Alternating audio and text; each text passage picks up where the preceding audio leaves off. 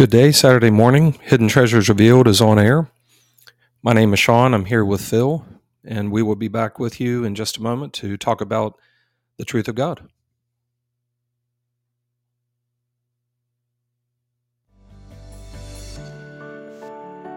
Have you ever wondered, is there more to the Word of God than just words on the page? Join us for an in depth journey into the truth of God by means of open Socratic conversation. In Proverbs chapter 2, the Word of God says, If you accept my words and store up my commands within you, turning your ear to wisdom and applying your heart to understanding, indeed, if you call out for insight and cry aloud for understanding, and if you look for it as for silver and search for it as for hidden treasure, then you will understand the fear of the Lord and find the knowledge of God. Welcome to Hidden Treasures Revealed.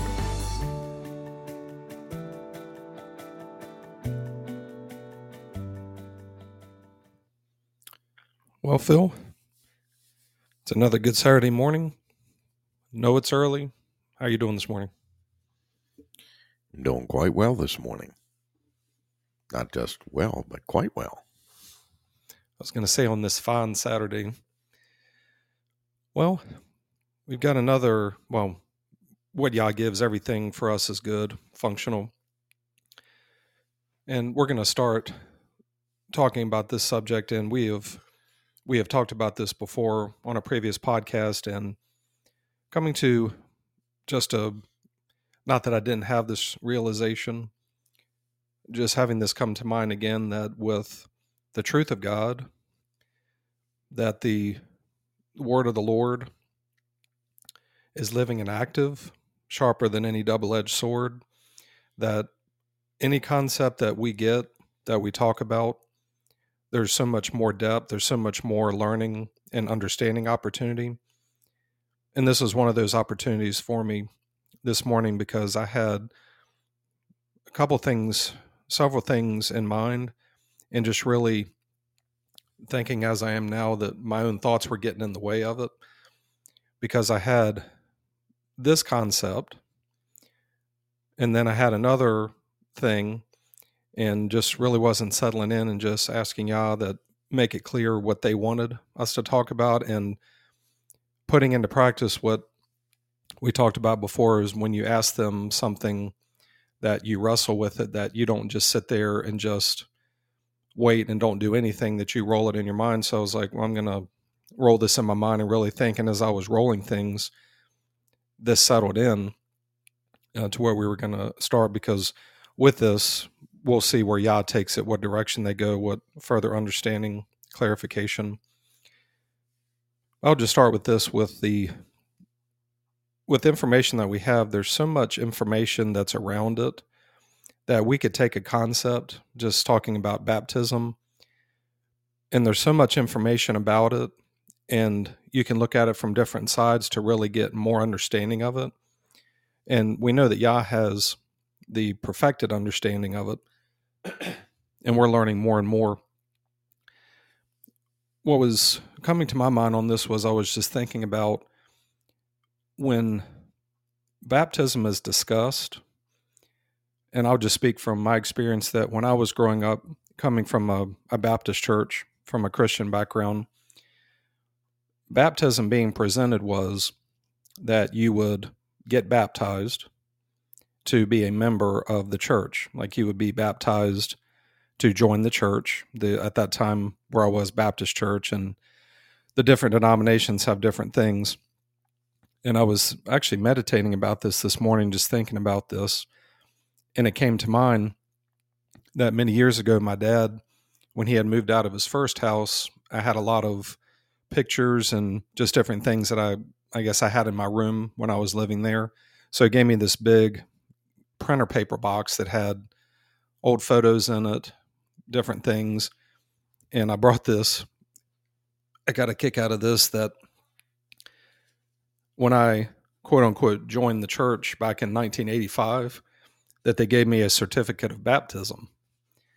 And you know how Yah will work that you're not thinking anything of it. And then you remember that certificate of baptism. And I thought, I'm going to get this out and look at it. And it's one of those where it's a pre printed card. And I'm going to read this. And with the understanding that I have now, with 100% certainty, I had absolutely no understanding of this at all. And, and here's what it says Certificate of baptism that certifies that Sean Whitley was baptized in the name of the Father and of the Son and of the Holy Spirit on the 22nd day of September 1985. And you could look at that and say, yeah, that's exactly what happened. And this is uh, just a picture for those listening that just think about if you got like a kind of like maybe an invitation card in the mail. It's just like a little, like a cardstock thing. Kind of similar to something you would see a gospel tract that would be later on in a store or something like that. And it has the scripture where Yeshua Messiah was baptized. Then it has the meaning of baptism and then the Lord's command. And before I get to that, what came to mind with this was, and I hadn't thought about this, was that if I had not come to this faith on the day of judgment, this could be something that Yah would say, Do you remember this right here? That you had opportunity to, there's no blame to be put on the pastor here. What about you? Why didn't you look into this deeper? Because you have the scriptures here on the left. And so grateful to Yah that having the opportunity to live long enough to come to the fullness of faith. And I'll read this, and it has, it talks about the baptism of Messiah. And talking about when he was with, came to John the Baptist. And I'll just go through here. It says that, and Messiah, when he was baptized, came up out of the water, and the heavens were opened to him, and he saw the Spirit of the Lord descending like a dove and lighting upon him and lo, a voice from heaven saying, This is my beloved Son in whom I am well pleased. So, just giving the account of Messiah and with John the Baptist saying, How is it that I'm to baptize you? That you, you should be doing this for me. And he says, and this is just, this is King James. I'm not used to King James, but I'll just say from the understanding, this must be done in order to fulfill all righteousness. And it says the meaning of baptism Know ye not that so many of us were baptized into Yeshua Messiah, were baptized into his death? Therefore, we are buried with him by baptism into death, that like as Messiah was raised from the dead by the glory of the Father, even so we also should walk in newness of life. And that's Romans 6, 3 and 4.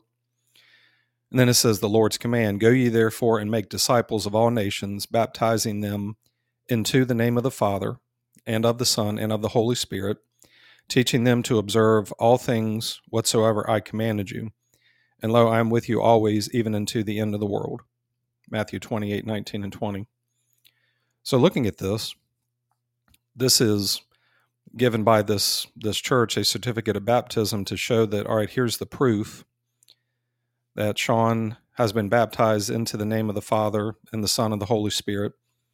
And back at this time, this was, and I remember this from going to church for so long that this was something that was kind of brought on by my parents. Well, you know, you should evaluate getting baptized and being a member of the church. And um, thinking back to that time, I wasn't counting the cost. I had not counted the cost. I just thought that this is just a, necessary step to join the church. And um, once you get baptized, then you're a member of the church and you're you're saved and it's over with and it's done. So that certificate finding that just reminds me of just thinking about the just getting understanding on what baptism is and the thing that really stood out to me with this was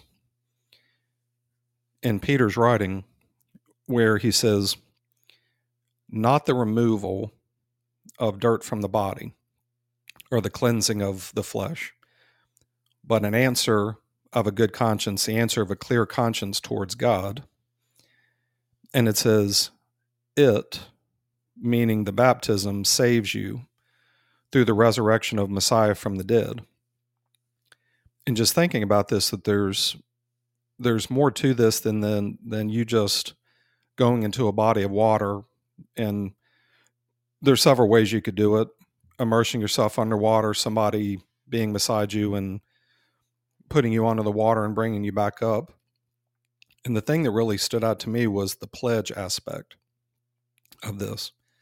Because when I was, and I'm not sure if they actually had any kind of counseling or sit down with me, do you really understand what this is? I don't necessarily recall if they did that. But there was no explaining to me as it is in the card of what it means to be immersed in all three aspects of Yah. That wasn't brought up to me. There was nothing brought up to me of a pledge of a good conscience towards God, even though the word of Yah says it. So, really, all they did to me, they did baptize me because baptize is to immerse or to dip.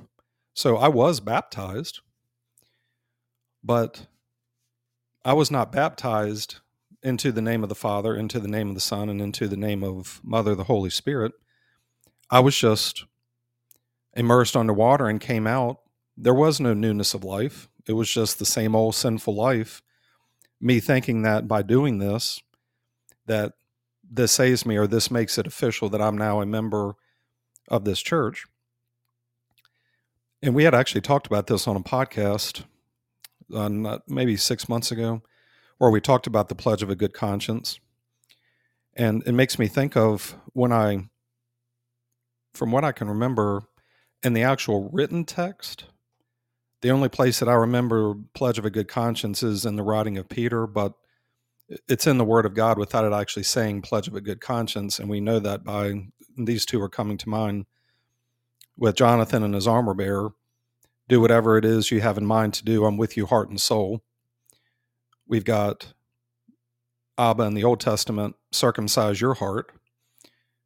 We've got Messiah, here I am, I've come to do your will, O God, giving a a firm promise to fulfill what you've said you've set out your mind to do. And I remember years ago, I me and my dad were we would ride on these bicycle tours in the summer and they would want you to pledge money or um, have us to get people to pledge money. Some people had the money, some didn't, but we would say, Would you pledge $5? Would you pledge $25? And some people didn't have the money and would say, Okay, well, you're pledging it, so we're expecting you to give us this money when the money comes due. And I'm just thinking more about this that the actual outward part of it, meaning if you take yourself immerse yourself in a swimming pool or the ocean or whatever would be, that part of it, what Messiah was saying was when he was saying to John, when John was immersing him, was this baptism, this you immersing me in this is it's not about you putting me in the water and me cleansing my flesh, meaning like it's not about the outward. The important part isn't that I'm just going into the water symbolically and coming out, that it's important. but the most important thing is the understanding of pledging your life to God, but not only pledging it, but pledging it with good knowledge, because conscience is with knowledge. But if you don't have good knowledge of it, then don't make a pledge and we're told in the word too that be careful when you make a vow or a promise and you could look at a pledge as a as a vow. Don't make a promise if your intention isn't to fulfill it. Doesn't mean that you understand everything with it but be careful to make a pledge. But if you think about it what along with messiah's sacrifice what is it that saves us? If you think about it because it says it. The answer the pledge of a good conscience the full commitment to God, being immersed fully in the work of every aspect of Yah, being fully immersed in repentance, being baptized in the name of the Father, being baptized in the name of Yeshua Messiah, obedience, being immersed into the name of Mother the Spirit into trust, so that when that is done, that you continually walk in it, you fulfill all righteousness. That you've got to, in order to be fully righteous, which we're told that once fully immersed in the faith, circumcision of the heart, that you have the fullness of the deity in bodily form. So you're fully immersed, you're baptized into them, and you're to stay immersed in them because that, which is your sacrifice ultimately, with Messiah, that saves you because you remain in them fully immersed until the end. And once you do that, in the end, you will be saved. It's giving us a picture of, it's not saying that you don't go into the water symbolically. And we've said this before do you have to be baptized in order to have salvation? Yes, you do.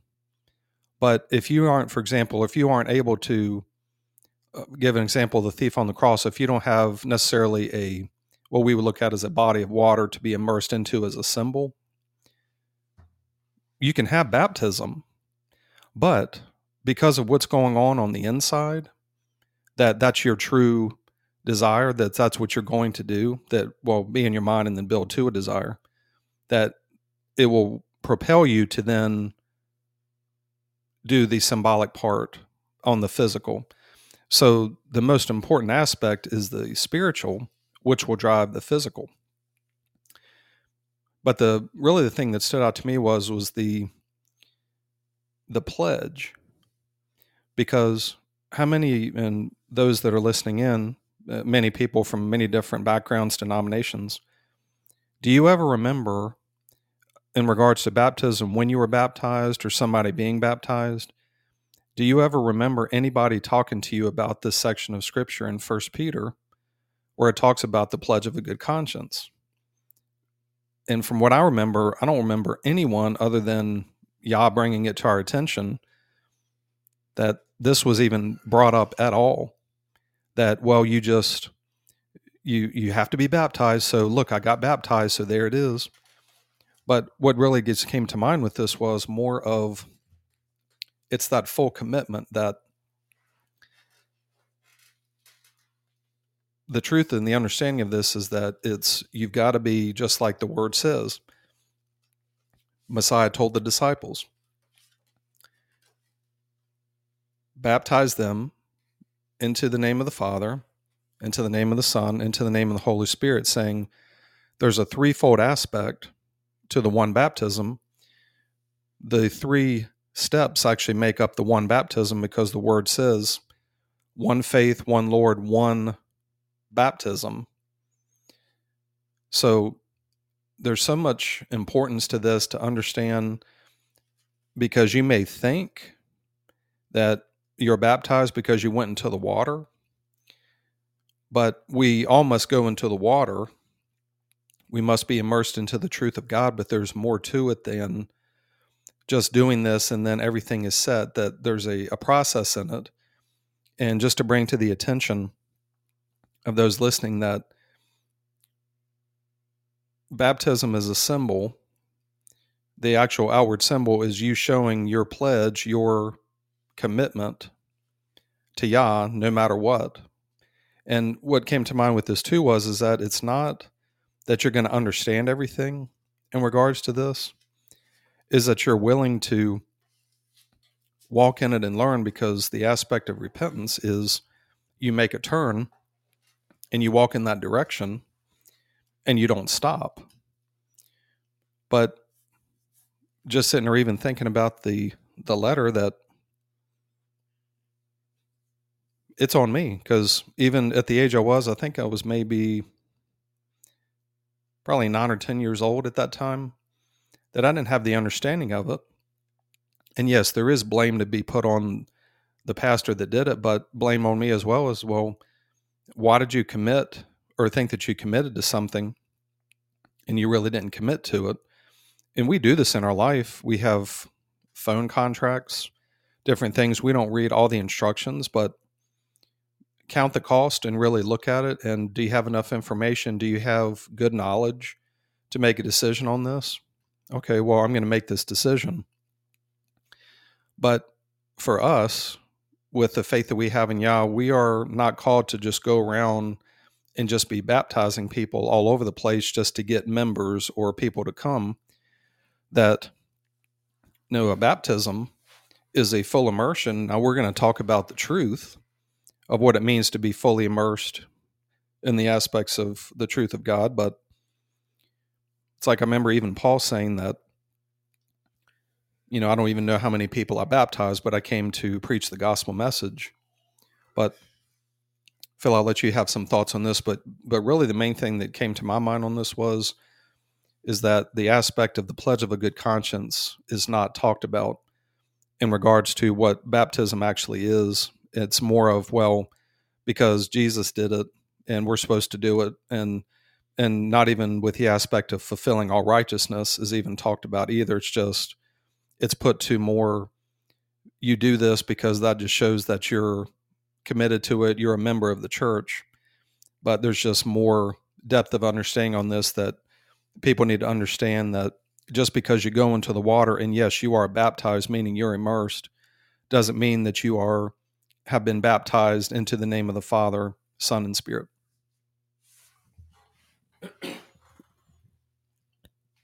Well, and it's interesting because slight mistranslation in the scripture that was put in that certificate you had, where it stated that you should walk in the newness of life. And the reality of it is is that when you're baptized, it's not you should. Although, I mean, if you're speaking from the outside, then yes, you should. And if you're if you're not, then you're not baptized. But the understanding is is that when you have that baptism, you will walk in newness of life. See, this is part of the issue is that people misunderstand what the context of it is. Well, it says we should, so that gives me. Well, if I don't, then I'm still okay. And the reality is, is that no, if if you are baptized into Messiah, then you will walk as he did. Those who claim to be in him must walk as he did.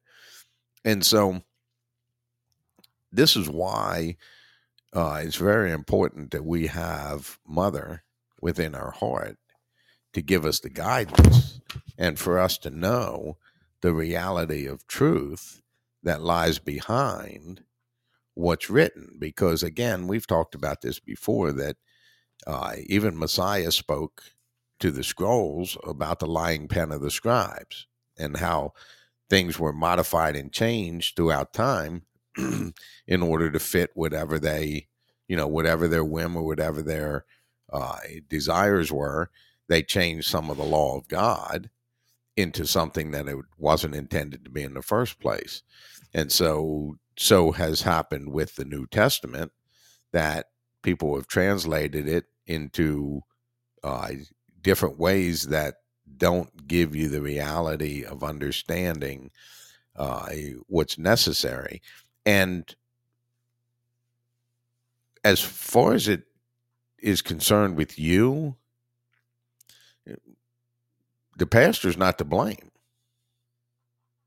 Now, when he has to answer for himself and what he taught, that's where the blame will come to him.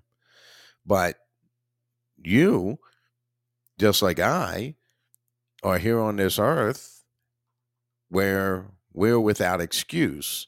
And so, if blame can be put on somebody else, then you have an excuse before God. And God makes it clear that no, everybody will have to answer for their own, regardless of whether somebody misled you. You can say, well, they misled me. And God will say, you let them mislead you you didn't dig in to make sure that what you were hearing was right, that what you were doing was right. And, you know, they, you, you, it's so important that people understand these things that when the Bible says, uh, those who claim to be in him must walk as he did, it means you must walk as he did, not should. Oh well, I'm, I tried and I can't do it, so it's okay because he died for my sins. No, that that's a wrong translation. It should be they will they will have a newness of life. That's the whole uh, continually transforming your life in baptism. And in in the worldly perspective, because I'd had some dealings with multiple different churches, grew up in Catholicism, so it was sprinkled. And then uh, you have others that do the dipping and others that do the dunking. And it's like, wow, okay, I'm a donut. And I, I don't say that to be funny, but you think about it. You you take a, uh, they take donuts and they put the sprinkles on the top, or they'll take it and they'll dip it, and you get the like chocolate on one side, and then they'll immerse it, but then they'll pull it back out where when we talk about baptism from the reality of God, you put that donut in the chocolate, it stays in there. It doesn't come back out. And so it's always surrounded by chocolate so that there, there will never be the opportunity for the, tro- the chocolate to drip off and fade away. You take a, a, donut that's been dipped in chocolate and put it in your uh, on a uh, in a bag on the windshield of your car on the inside and let the sun beat down on it, what's going to happen? That chocolate's going to melt and it's going to start to slide off of the donut. And yeah, there'll be a little bit left on there. There'll be some left on there, but it starts to slide off. Our faith in God is not intended that it's going to slide off. Our faith in God is about this is we're we're here to stay in this. That means that when I enter into baptism, I, I'm staying immersed in it. it. Because that's what baptism is. It's an immersion that you are immersed into something. And if you're immersed into something, you remain in it. You, if you come back out of it, you are not immersed anymore.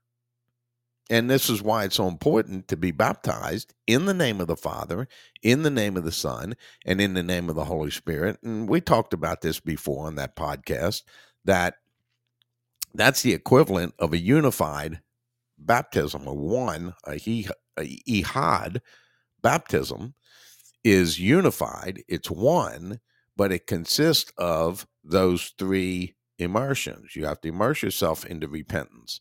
You have to immerse yourself into obedience and you have to immerse yourself in trust.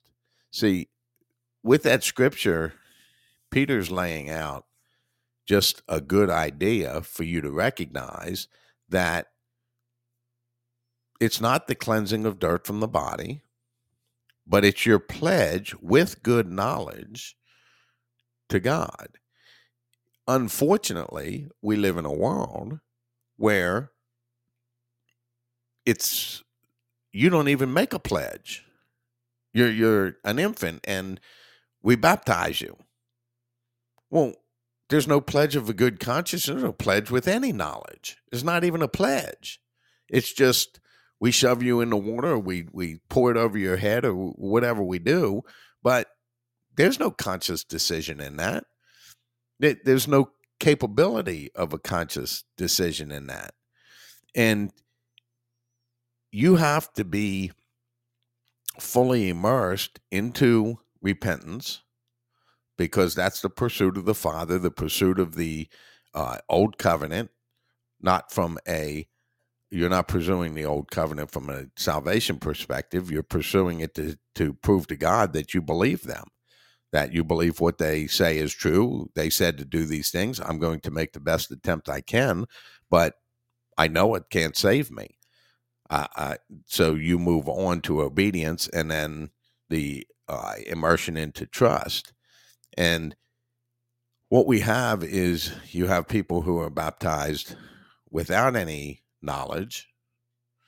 And then you have people who are baptized because of emotion.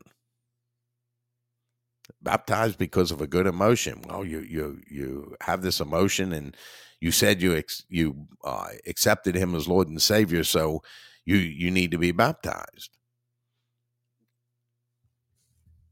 You don't need to be baptized. One, you want to, but that's not a pledge of a good conscience. A pledge, like you had said, a pledge with good knowledge. That's why Messiah spoke about the cost of this faith because he wants you to have good knowledge before you make that step. What am I really getting into? Most people have no idea what they're getting into when they go and let somebody baptize them just because they accepted Jesus as Lord and Savior, or they take a baby and pour water over them as though that's going to make a difference. Where faith has to be a conscious decision by an individual. It cannot be done by somebody else because man is without excuse. God is not going to accept, well, when I was a baby, I was baptized by such and such. Well, that's no good. Well, that's their fault. No, it's not.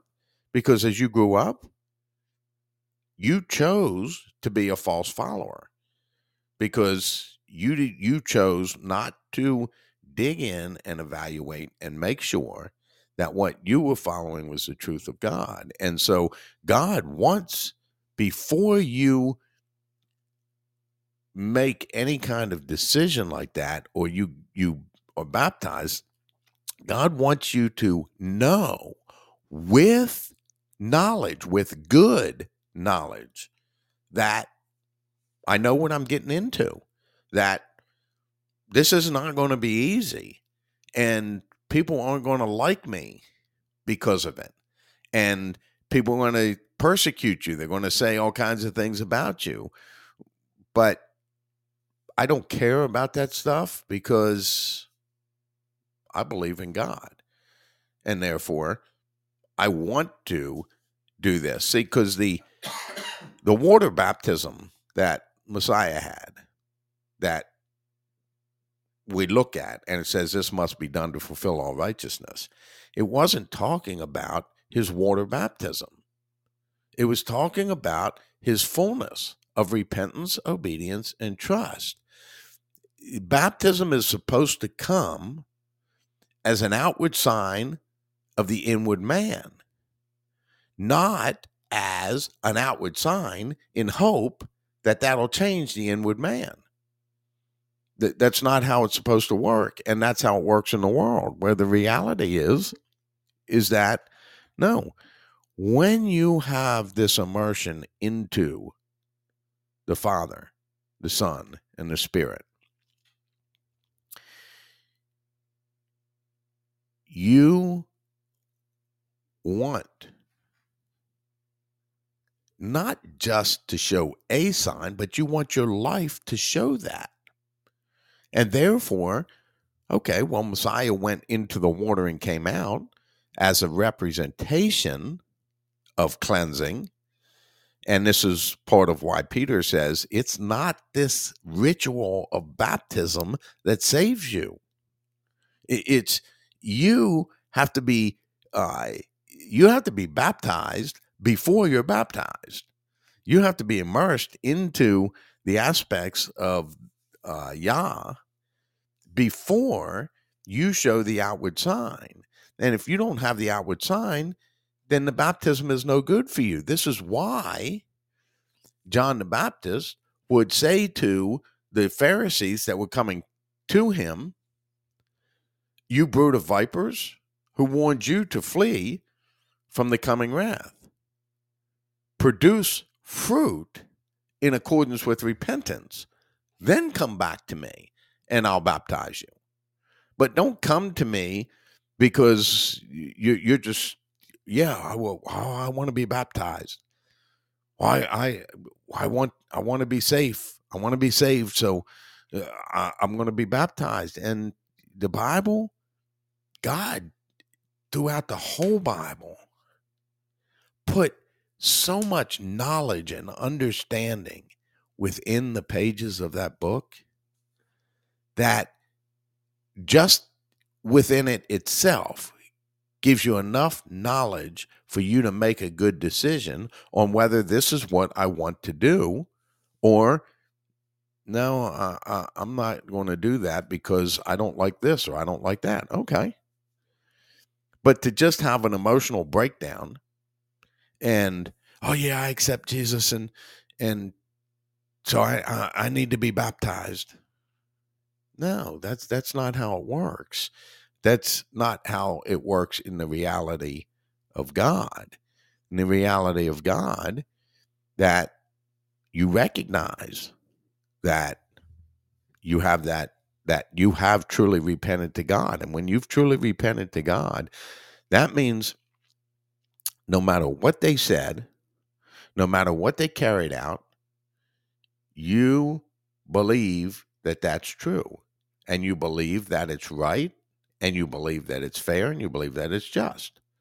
That's your repentance. I, I, agree with you 100%. And it has to be 100% conscious decision that you agree with God. Even if you don't understand, doesn't matter. I still agree with God. You can't have a disagreement with God and think that you agree with God.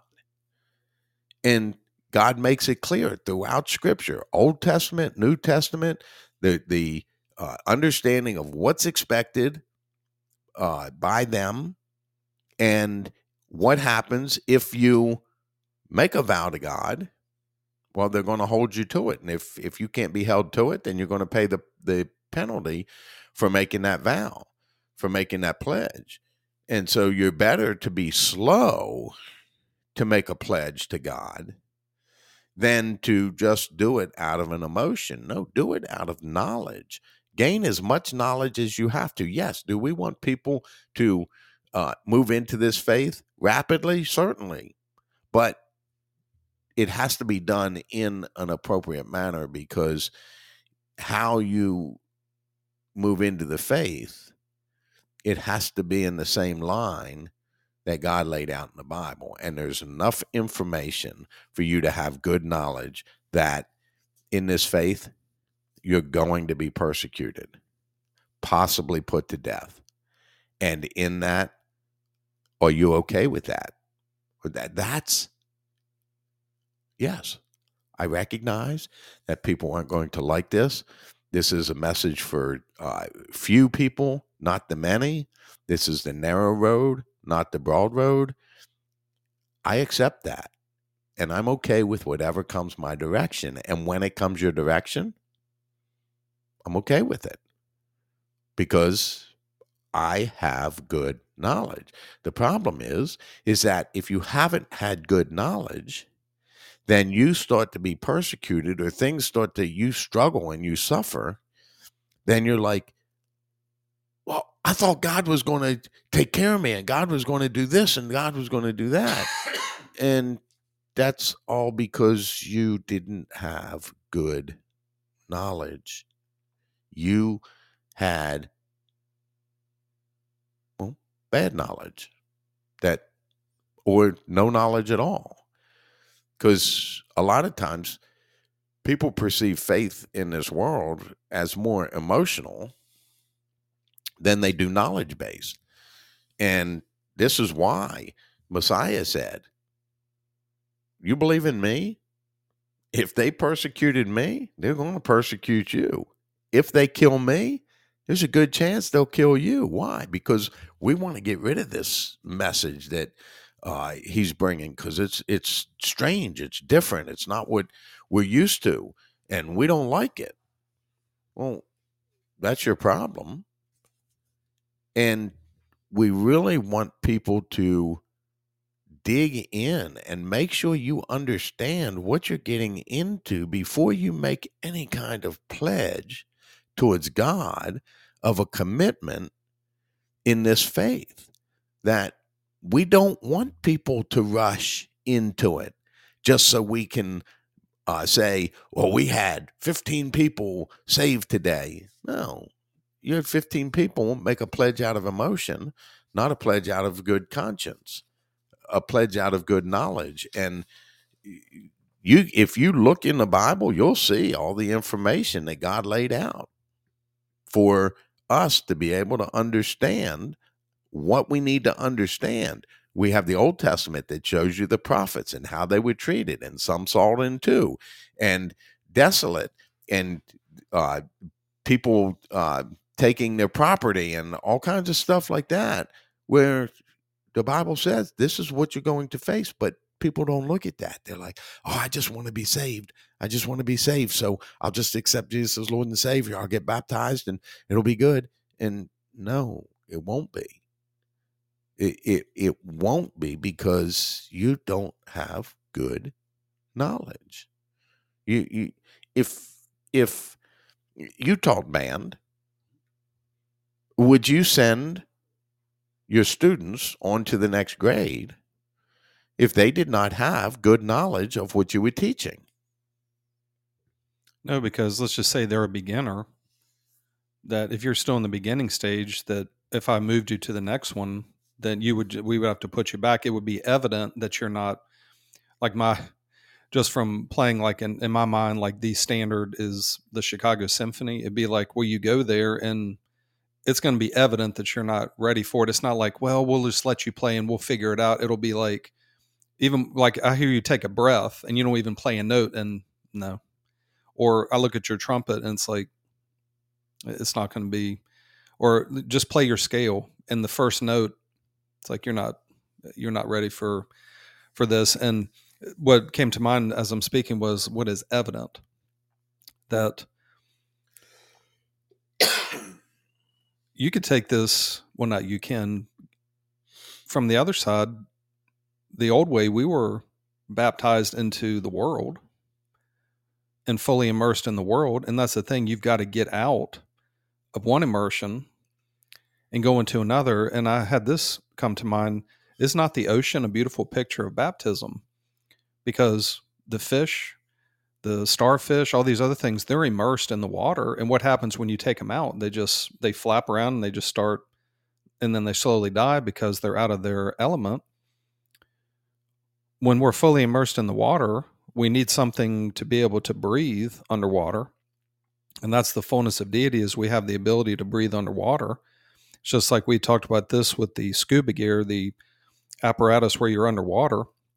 What is it? Self-contained underwater breathing apparatus that you have the oxygen. Well, have you ever heard this song, You Are the Air That I Breathe? Well, you have the fullness of God, you have the air, the water, the wind, all of that. So you can, you're able to stay immersed. And the, the thing is, is, is, and you hit it right on it, that the actual water baptism, you going into the water and coming out, is just a symbol of what is going on on the inside. And I remember seeing this in a movie was coming to mind. I think it was either Godfather Part One or Two, where the the leader at the time, I think it was Michael, that was the son that he, if I remember right, he was in a, I think it was maybe his newborn or something was being baptized, and it says like, "Do you fully commit to this and all that?" And then they're showing in the background that all these people are getting shot and killed that he directed, but he's standing there saying, "Yes, I'm fully committed to God." And then it shows the scenes of all this going on. Well doesn't matter if you're getting sprinkled there on the inside. If if you're still like that, then what are you really pledging to? It, it's a false thing. And I happened to look back on the scripture in Peter and went back a little ways and actually gives a little bit more understanding. It says, Who is going to harm you if you're eager to do good? But even if you should suffer for what is right, you are blessed. Do not fear their threats, do not be frightened but in your hearts revere Christ as Lord. Always be prepared to give an answer to everyone who asks you to give the reason for the hope that you have. But do this with gentleness and respect, keeping a clear conscience, so that those who speak maliciously against your good behavior in Christ may be ashamed of their slander. For it is better, if it is God's will, to suffer for doing good than doing evil. For Messiah also suffered for sins, the righteous for the unrighteous, to bring you to God he was put to death in the body, but made alive in the spirit. After being made alive, he went and made proclamation to the imprisoned spirits, to those who were disobedient long ago when Yah waited patiently in the days of Noah while the ark was being built. And this is where it talks about this. In it, which is the ark, only a few people, eight in all, were saved through water. And this water symbolizes baptism that saves you also, not the removal of dirt from the body, but the pledge of a clear conscience towards God. It saves you by the resurrection of Messiah, who has gone into heaven and is at God's right hand, with angels, authorities, and powers in submission to him. Therefore, since Messiah suffered in his body, arm yourselves also with the same attitude, because whoever suffers in the body is done with sin. As a result, they do not live the rest of their earthly lives for evil human desires, but rather for the will of God. And that's the thing the baptism, the ark is a, given the example of the ark, think about it that they were fully immersed in that ark. And Yah shut the door to where if they weren't fully immersed in that ark, then they would have died. And it says eight were saved through this baptism. So it's given a picture, just seeing this as be fully immersed in God. And therefore, this saves you.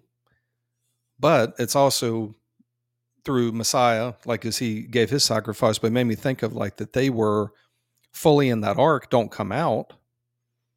And then when it was made clear, okay, now it's okay, now you can you can come out, but I don't see Noah and his family saying, "Yeah, we're ready to get out." It's like, no, I'm I'm staying in this ark. I'm I'm fully immersed. So Yah is making it through several stories makes it clear to stay in the will of God. Don't leave the will of God.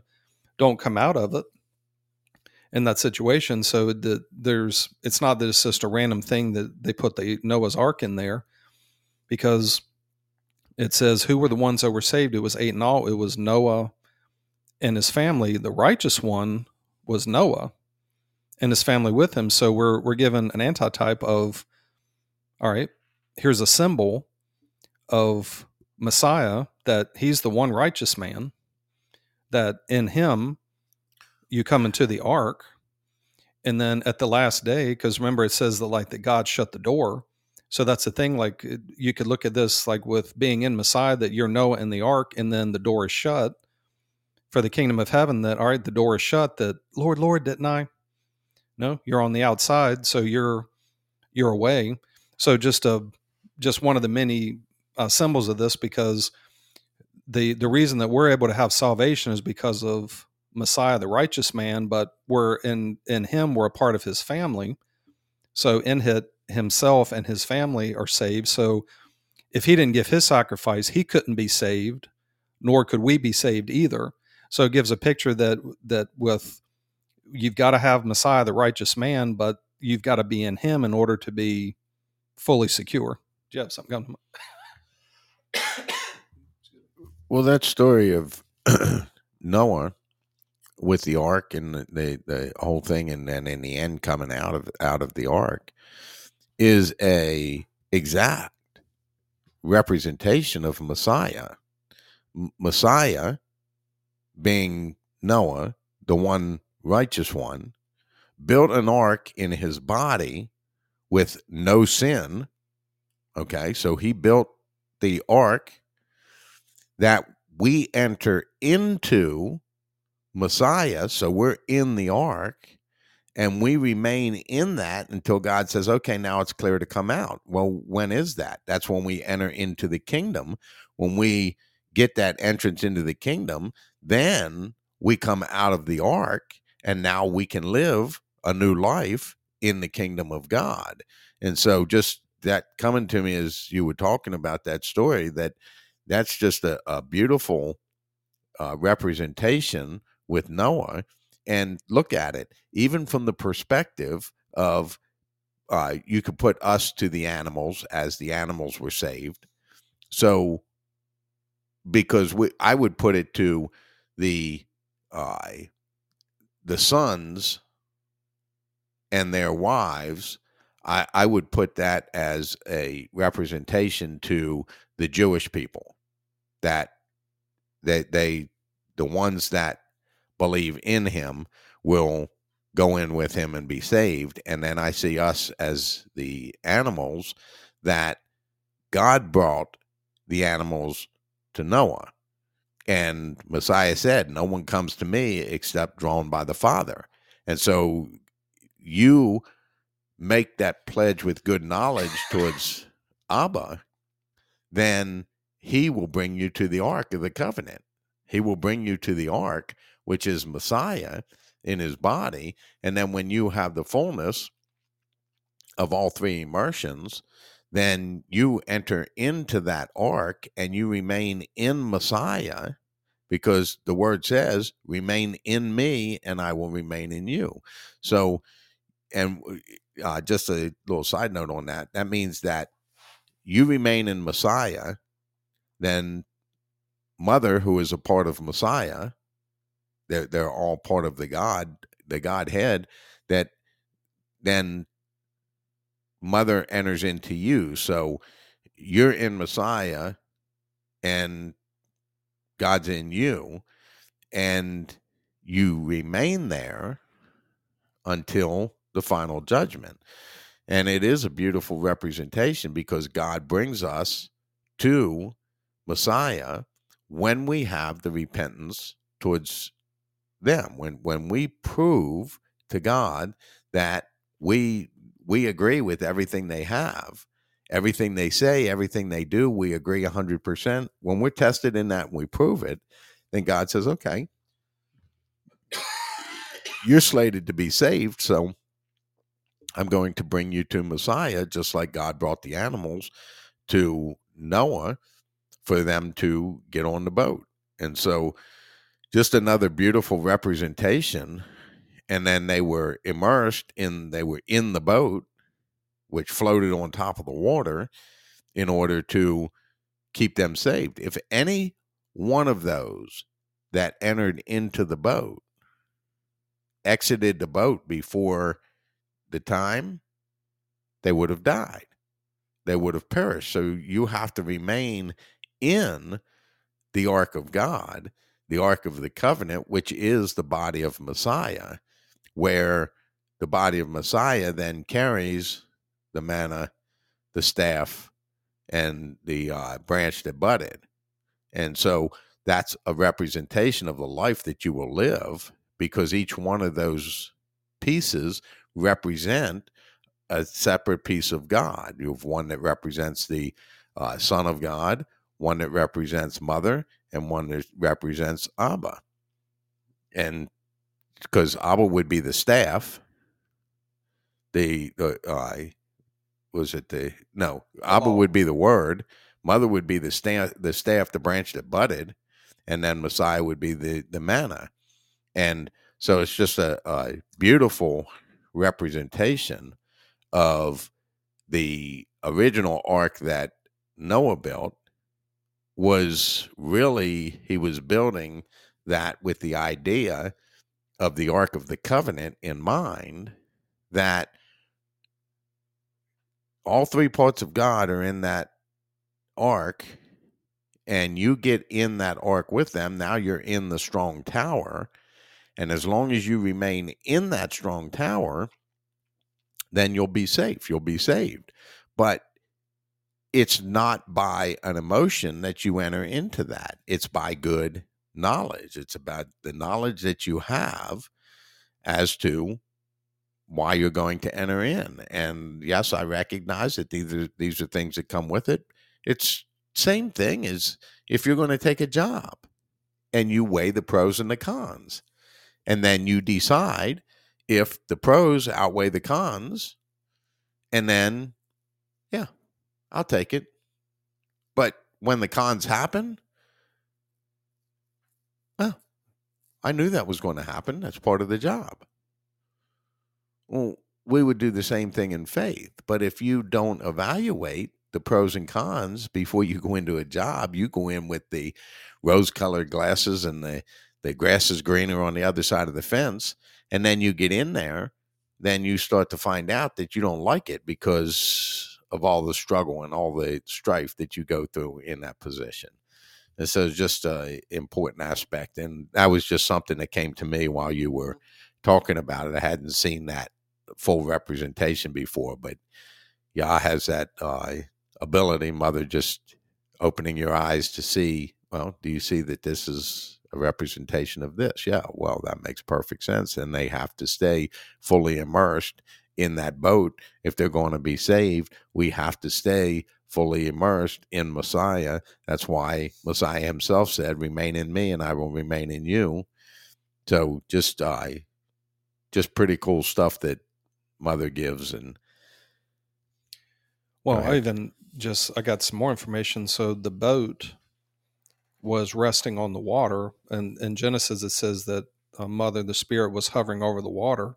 So the the where the that boat sits, it sits on the truth of God, that it's floating on the truth. Another thing came to mind was remember when the word says that the blood of the sacrifice of bulls and goats you didn't desire, but a body that you prepared for me. Even goes back to the ark that a body that you prepared for me to where I'm going to come to where um, it's interesting. You could look at Noah as representation of Messiah, but then Abba was patient over all the hundred years because there's a preparation of building this boat that my that my son Yeshua is going to come. But that just tells you that it's by faith because you go you get into the boat by faith. But it's interesting because you had mentioned with the three parts because you have the law, the tablets, the manna, and the the branch.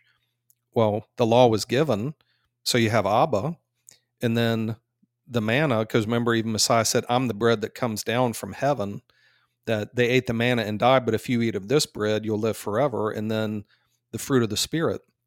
You have the branch that, that budded. Well, how do you produce fruit if you don't have the Abba in Yeshua and Mother in this? And this is just another way to remove excuses because people could say, Well, I didn't understand baptism. Nobody taught me we'll go back to what you said about your job or something you want to do that you set your mind to. With good knowledge i'm going to i'm going to do that. That's what i want to do and you immerse yourself in it. And i'm doing this the rest of my life. I'm never coming out of this. So you have an under people have an understanding of baptism. It's just who are you baptized into? Are you baptized into the faith of Yah, or are you in the world doing something like that to where people are like, man, this is my life. I'm never going to leave it, never going to stop. Well, then you understand baptism. It's just you've chosen to immerse yourself in your selfishness, not in going after faith in God. You decided to go after faith in yourself or other people, but you didn't. So, just another thing that people know what baptism they they may not think or understand that they understand baptism. Because think about in the world, well, yeah, um, I just make this decision, everything is great, and well, but do you realize what you've gotten into? just like signing a phone contract. Did you read the fine print? Well, I thought that I would get a, a, my phone replaced for free if. Well, did you read what you agreed to? Did you didn't immerse yourself in that? And the thing is, there's so much information and there and we've been because we have experience in this but there's so many different aspects like with what Yah brought out about the ark and things like that. Well we're able to see that because we have the veil lifted. We can see into the old testament. We can see what the spirit of it was that it's not just a made up story of noah and an ark. No there's more to it. There's more to the red sea parting. I mean, because the word says that the the people were baptized into moses and the cloud while you were immersed in it and it's giving you a picture of be fully immersed because what happened when the Israelites or the Egyptians came after them, well, the, the sea came back over them again and they drowned.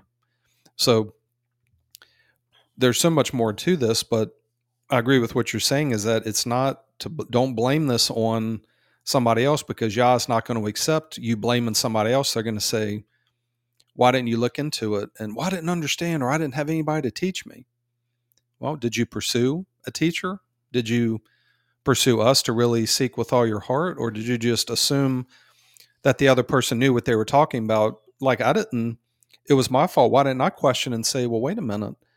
You gave me this this little pamphlet here, but what about this thing here about walking a newness of life. You never went over that. Why? What is this all about? Well, you'll just figure it out. Well, but how do you figure it out? What do you do? And you're not living this because I I'm not seeing this in you. So you didn't teach me, or but through the programming, it's well that's the pastor. They know what they're doing, and you just accept it instead of all right, well, they're the pastor. Well, they should know. And I'm looking at the word, and you're not lining up with what the word does. So something isn't right here. Um, uh, this is just doesn't this doesn't line up. And it's so true that Yah will do these things, praying this to you to say, look, the, there's no excuse for this. If I didn't come to where what I have now, then that's an, an example they could say, you see, no excuse because why did you not evaluate this before you did it? You just thought it's something that you were supposed to do and you did it, but you didn't evaluate it. So who's at fault? You didn't evaluate it.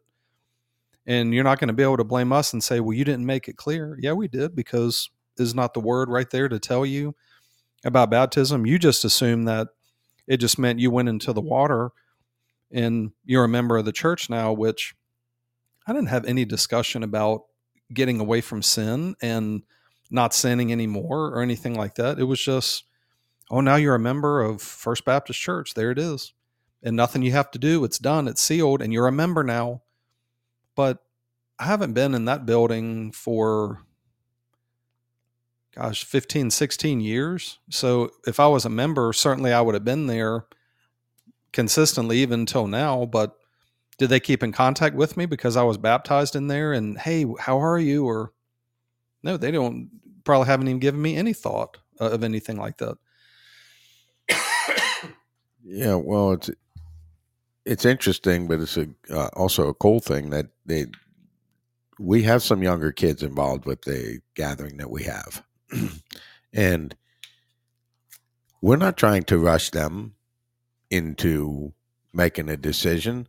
Uh, we're not trying to encourage that part. We we want to encourage them to gain knowledge and wisdom and understanding, and then make a decision uh, at the appropriate time. Uh, we don't want to rush anybody into this relationship with God because it's not an easy path. It's but the beauty part of what we have right now, Sean, is with what we're doing, you have the ability to not send another kid down the same path that you did by saying, you know, well, just accept Jesus as Lord and Savior and we'll baptize you and we'll do this. No, you, you we'll teach you the knowledge that you need. And it's interesting because uh, the kids that are in our gathering have more knowledge, more head knowledge about things of God that pastors in the world who have gone to seminary have no idea of. And that's the beauty part is they're just being taught and when they're ready, they'll make their decision. They're either going to decide to leave and get away from it. They don't want to have anything to do with it, or they decide that, yeah, uh, I'm I'm committed to this. I understand what it's about because that's what we want. We want them to understand what it's about. And when you when we talk about baptism, we talk about immersion. People know what that is, just like you were saying, because what are you immersed in in your life? You know, some people are immersed in their job so much, and well, there's so much immersed in their job that they come home and what happened at work affects them at home. And they're thinking about what I got to do tomorrow and the next day and the day after and how am I going to do that? And I mean, you're immersed into your job. That's completely surrounding you. And that's why we work on you, you compartmentalize because we don't want to immerse ourselves in something that's not appropriate. And the best the only thing that we really want to immerse ourselves in permanently is the things of God. Yes, you do have to immerse yourself into things in life because that's how you get things done. If you don't immerse yourself into something, you're not going to accomplish the goal. The goals that you accomplish in life are because you set the goal and then you dove into it. Well, you may have eased your way in in the, the shallow end, but in order to receive the uh, end result of the goal, you have to immerse. You have to get into the deep end where you're immersed, where where you're fully under, and people do it in life all the time. You know, you, uh, somebody's what they call house poor, which means that you you you bought a house and you can you claim ownership of it, but it's costing you more than you can afford. And so you're immersed in it because you want that house so bad that you're willing to go through the uh, mental anguish and the excessive work that you have to do to maintain what you're immersed in. People will do it with cars, money, uh, the love of money will do that to you. It's just, just in life itself. This is the beauty part about God. Just in life itself, God has set it up so that you're without an excuse. You can't say, well, I didn't know how to baptize uh, or immerse myself into you. And God's going to say, okay, look over here on the big screen. You see when you immerse yourself into Pokemon? You see when you immerse yourself into that house you bought? You see when you immerse yourself into that job that you have? Do you see? And and it'll be list after list after list after list of the things that you accomplished in life. It will be because you immersed yourself into it. And it's not bad provided you it's it's controlled in, in the right perspective and making sure that your full commitment your full baptism is to god and then you let that guide how you handle all your other immersions that you have you handle them in a balanced perspective uh, because of the faith that we have it's about balance it's about equal uh, so people know how to do this. You have to choose you want it. And you have to choose you want it more than anything else. And when you do, then weigh the cost. It's going to cost you possibly your marriage. Because not because you're going to leave, but because your wife your wife may decide she's I'm done with this. You I can't put up with you when you're in this this faith stuff. You, I I don't want your kids, your friend, your your friends, your mother, your father. They may part from you. Are you oh, not meaning that you want it to happen, but I want faith in God more than I want those relationships with my family. And a lot of people like, oh, that's that. How can that be from God? No, it, it can be because Messiah spoke about it, because God spoke about it. That if you're not willing to leave father and mother, that means that you're not willing for those people to part from you, then you're not worthy of the kingdom of God. You have to be willing to know that if I take this step and I walk in this faith, I could lose my, I could lose everything. That's the good knowledge that God wants you to have. And then for you to turn and say, you know what? I don't care if I lose everything because I lose everything in a worldly perspective, but gain life eternal. I want life eternal. And so I'm willing to put up with the suffering and the struggle and the heartaches that come in this life and that come in this faith. Because, like Paul said, they will pale in comparison to the glory that we will receive when we enter into the kingdom of God. And so we'll we'll look back and be like, that was nothing. We get caught in this world of, oh my gosh, this is just so hard, and this, uh, when we get in the kingdom, we're going to look back and say, Oh, you little sissy whiny baby, what are you whining about? Look at what you have now. That's nothing. It'll be like that that that thing that you you thought you chopped your arm off was it was just a little splinter. Just pull it out. But we get so uh, dramatic with things because we don't like the way it feels and and it hurts and it so what? I, I mean, in all honesty, uh, faith tells you, suck it up, buttercup. You, you got to figure this out, and it's not going to be easy.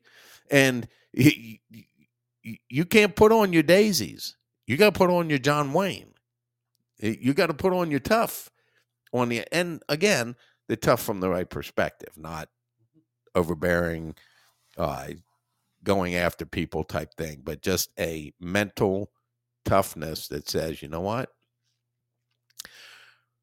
These momentary struggles are going to they're going to be there and they're going to be weighty, but when I get in the kingdom, the ecstasy that we're going to have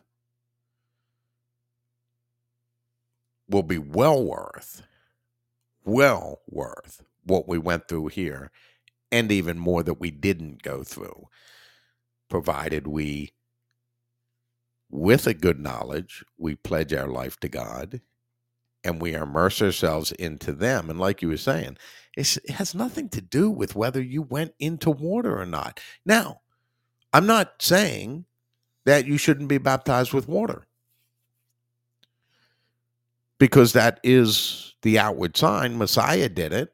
And if you or when you have that pledge with good knowledge towards God, why would you not want to show an outward sign. But the outward sign that's more important to God than you showing that you going in the water and coming out is you living the life that Messiah did, that you prove you're immersed into God, that you prove these things because you live by them. You do these things because you're immersed into God.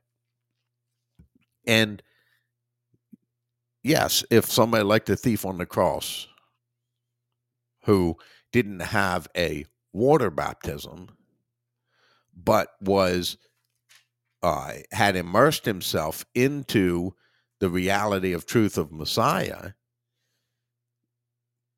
then he's he already immersed himself. The the outward sign is not an absolute end all that he died on the cross and he never actually got to go to the Jordan and be baptized there.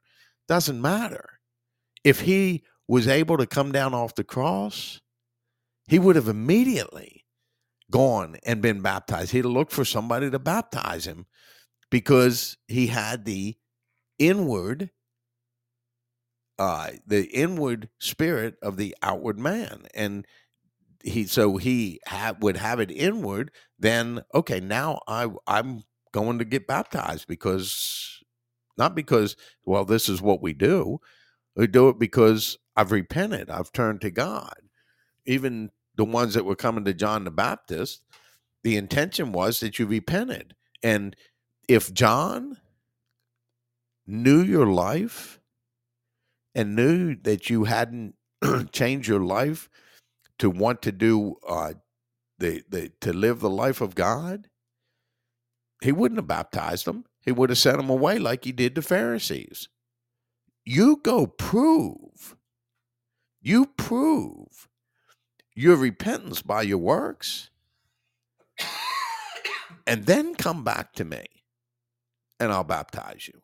But you got to prove that you have obedience to God and that it's a willful thing that you want, that you're not just coming down here just to get that, accept Jesus as Lord and Savior. That way I can feel good. No, I can tell you, John the Baptist, if he knew they were sinning and they didn't have repentance, he wouldn't have baptized them. He would have sent them away, just like he did. You, you brood of vipers, who warned you to flee from the coming wrath? Produce fruit in accordance with repentance. Okay, you produce that fruit in accordance with, with repentance. Awesome. Come back and I'll baptize you. But if I don't see that fruit, I'm not baptizing you. And uh, John the Baptist absolutely would have and did do that because we have it uh, stated in Scripture that he would do that. Well, me coming from a Baptist church, do the Baptist churches teach what John the Baptist was preaching? Because do you see anybody look at their congregation and say, Brood of vipers, I'm going to warn you of this wrath that's coming, to where I'm not baptizing unless I know for sure that there's a mindset of repentance in this. I had this thought. I was thinking about Abraham that you have what was referred to as the circumcision group, those that the the Jews that were zealous for God, that and even Paul warned that be careful to don't just get circumcised in your flesh to think that you're righteous because if you do you're obligating yourselves to fulfill the written code that you're under a curse. And it made me think of uh, Abraham when he was given the sign of circumcision and that he went and did the physical circumcision. But it says here in Romans, it says, let's see, is this blessedness only for the circumcised or also for the uncircumcised? We have been saying that Abraham's faith was credited to him as righteousness. Under what circumstances was it credited? Was it after he was circumcised or before?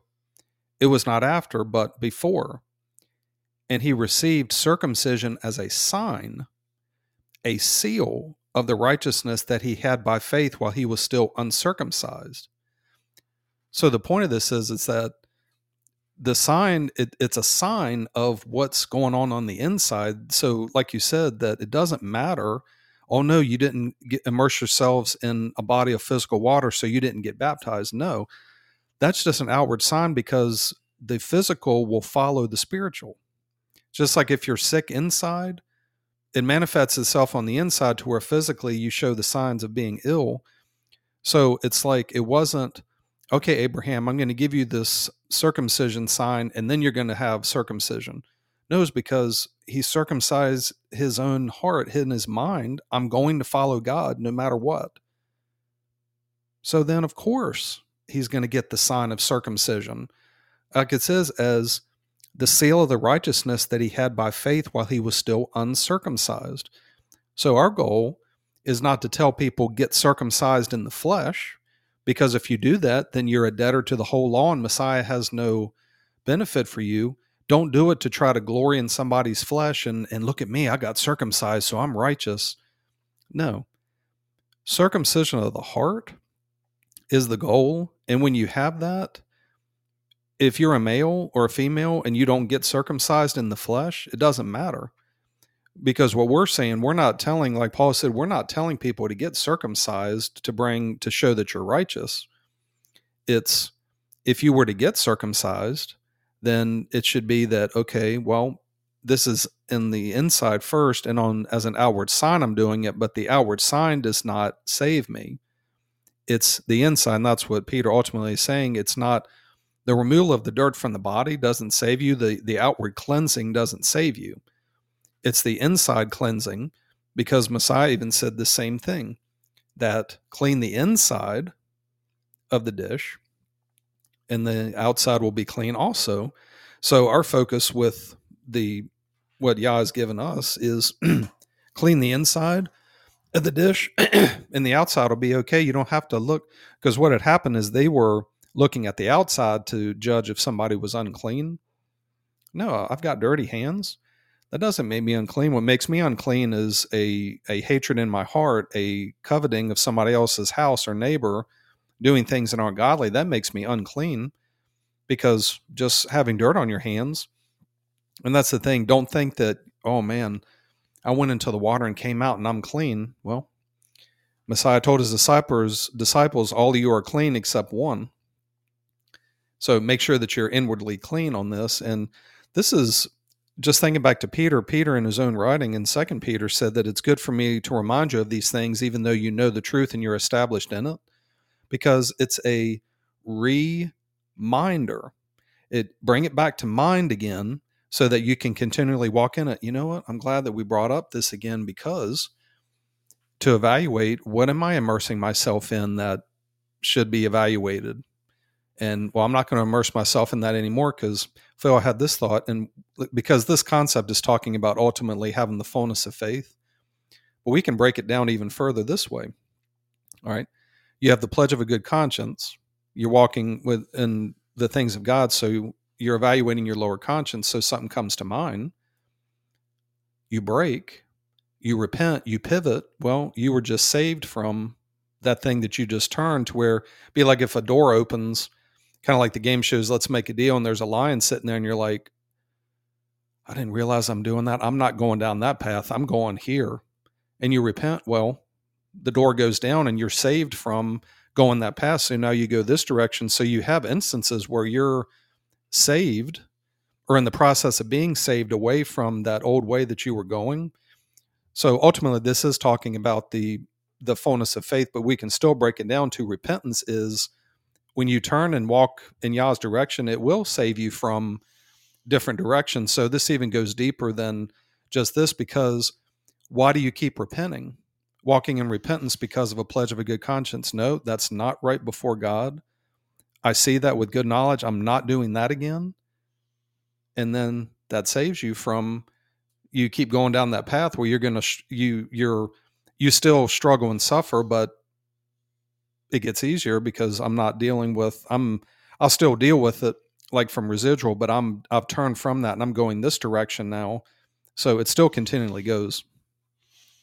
So a good avenue to look at a pledge with good knowledge, just right out of the, the scripture. King, we will not bow down to your your statue. Well, what God will save you? Well, our God will save us.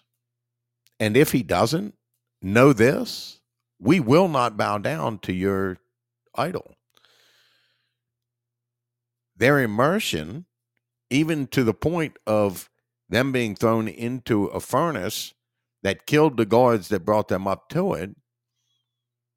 Well, when you have that type of immersion in God, they were completely surrounded by the water, the living water of God, that fire can't fire can't do anything to it. Because remember water puts out fire. And just uh, that was that was an interesting thought about that that Meshach, Shadrach, and Abednego they had that pledge with good knowledge towards God, and they proved it in their words and their actions in that situation of not bowing down to that statue. And then Daniel, Daniel had a pledge of good knowledge. Don't worry about it, King. The, the God I serve will take care of me.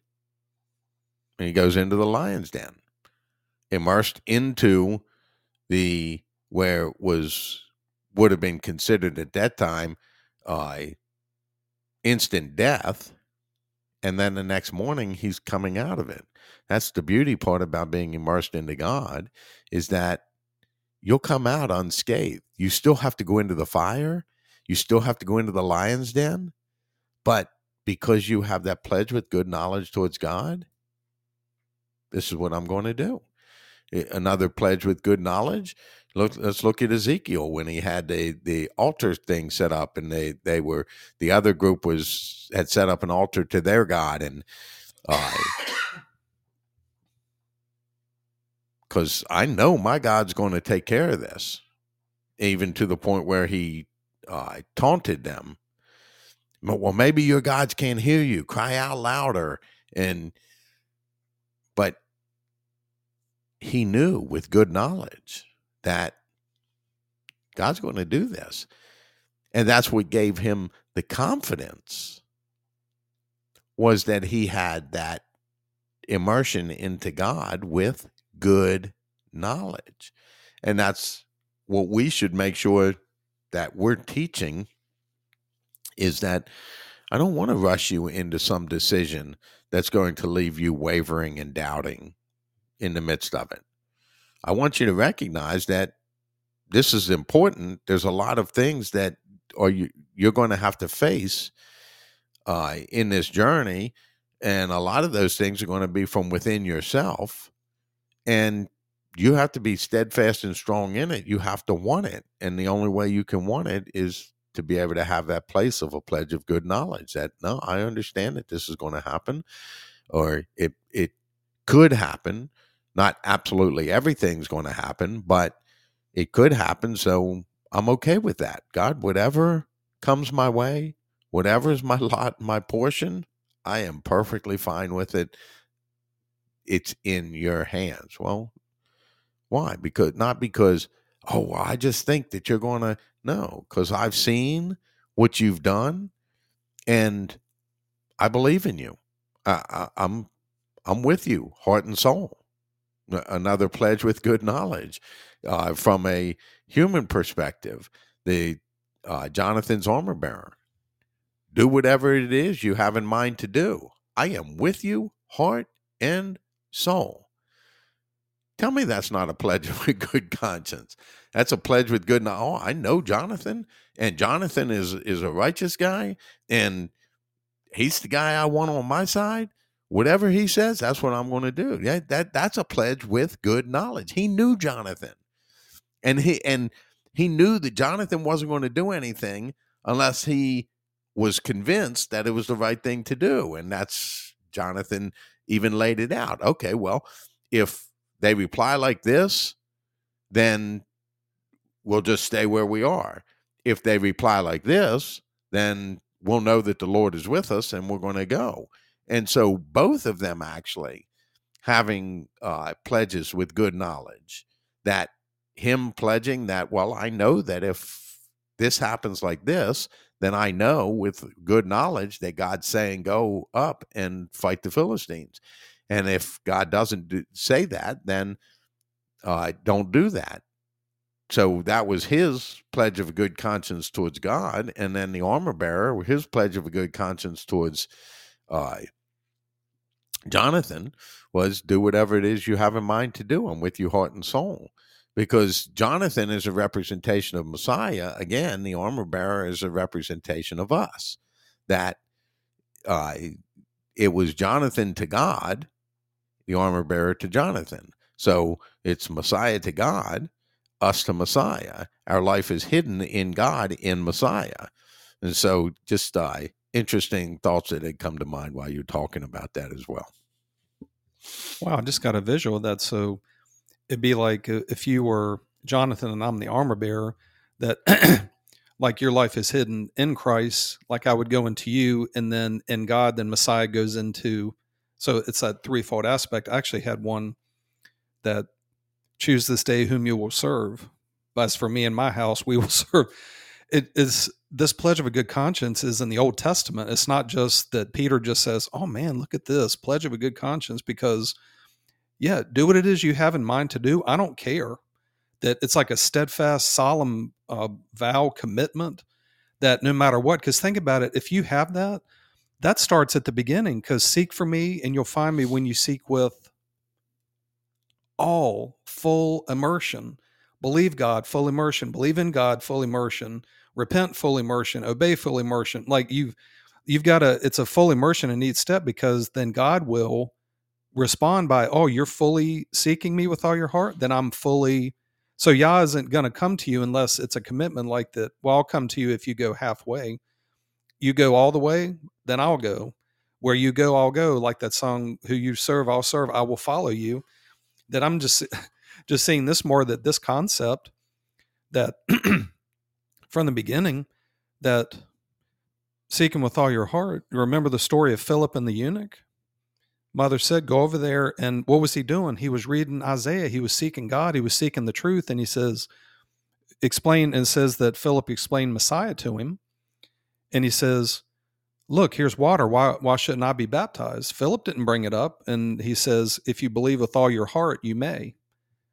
And he went into the water, but did he go into the water because, well, I have to do this in order to? It was, no, I, I believe he's the Son of God. I, I, I want to I want to walk this faith. I want to be immersed in it. Okay, well, what's stopping me? I can't stop you.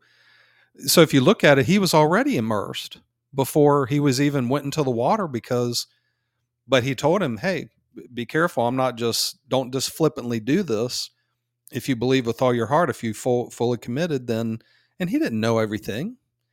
But he was the one that was seeking isaiah reading it to where mother saw it and and abba too that go over there to that chariot and stay with it. That evidence that he was seeking god with all of his heart because why would mother send philip to him? And then we don't have any record of well the eunuch went here and he went there and it's in god's hands. Yah knows where he is. Doesn't matter and just one more uh, old testament scripture that came to mind on this aspect of pledge of a good conscience uh, was Job. That should we expect good things from God and not bad? Naked I came into this world, and naked I will leave. Blessed be the name of the Lord. I, I mean, that's just another aspect of pledge of a good conscience. And these things that we've been bringing up, Jonathan and the armor bearer, and you know, even Jonathan to David, and uh, just the various different things are the proof of what Peter was saying was the absolution in truth that Meshach, Shadrach, and Abednego, we're we're so immersed in the reality of God that we don't care if you uh, immerse us into the fire. We're going to be protected by God, and even if God doesn't protect us, it's okay. We're okay with that. Just many different areas throughout the Old Testament lay out this concept that Peter's talking about about having a pledge with good knowledge. Some coming from a worldly perspective and then a lot of them coming from a godly perspective. And so that we want to be making any kind of pledge that we make to make it with good knowledge and understanding. And that's the reality of it. So it is not just well peter didn't know what he was talking about. That's just new testament stuff. And no everything in the New Testament can be drawn back to the Old Testament, and that's why we don't get rid of the Old Testament. We don't get rid of the Old Covenant because it has just as much importance for us. Kind of had one like you had had a thought, but I the thought went away. But um, just this is a good stopping point for us. We've got a lot of information, but it, it, maybe it'll be one that'll Oh, just the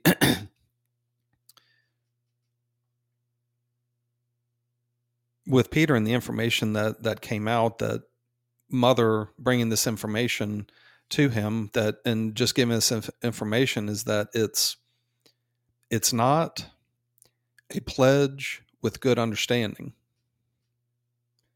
It's not a pledge with perfected. It's a pledge with good knowledge that I'm fully committed to you. I'm with you no matter what because you're fair, you're just. I agree with you. Because if you base it on, I'm going to understand first, like, did they understand what was going to happen? Like, well, we're committed to God and we understand that every day we're going to be thrown into a furnace. It was just, well, this is happening. It doesn't matter because I've made a full commitment. And that's the thing the full commitment to God. If you fully commit to God, they'll fully commit to you. But this is an aspect of just for those listening to evaluate that baptism, that what you thought baptism was, you have no idea. And even as we're sitting here learning more about the baptism aspect, is baptism is not just the New Testament. It's not just, well, they didn't baptize in the Old Testament. Oh, yeah, they did. They were fully immersed in Egypt until they were let out. And then now you're fully immersed in the desert to test you. And so there's just so many ways we could go with this. But no, I think it's a good stopping point. Um, good, good Socratic conversation. And um, any final thoughts before? Nothing. All right. Well, everybody that listen listening in now or in the future, uh, we hope that this will uh, word of God will bless you and that you'll seek after and find the truth. And Lord willing, we'll see you on the next podcast. But everybody have a, a good Saturday, and we'll we'll sign off for now.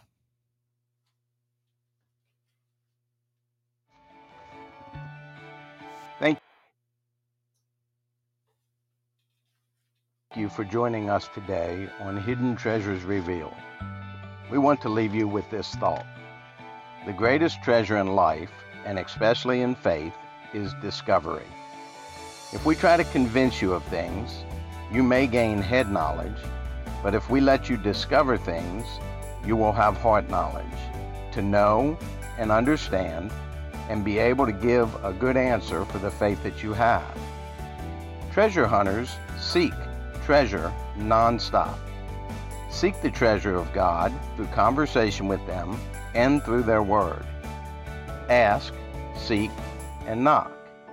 Ask, and you will receive. Seek, and you will find. Knock, and the door will be open to you. Seek the hidden treasure of God, and you will be blessed by it.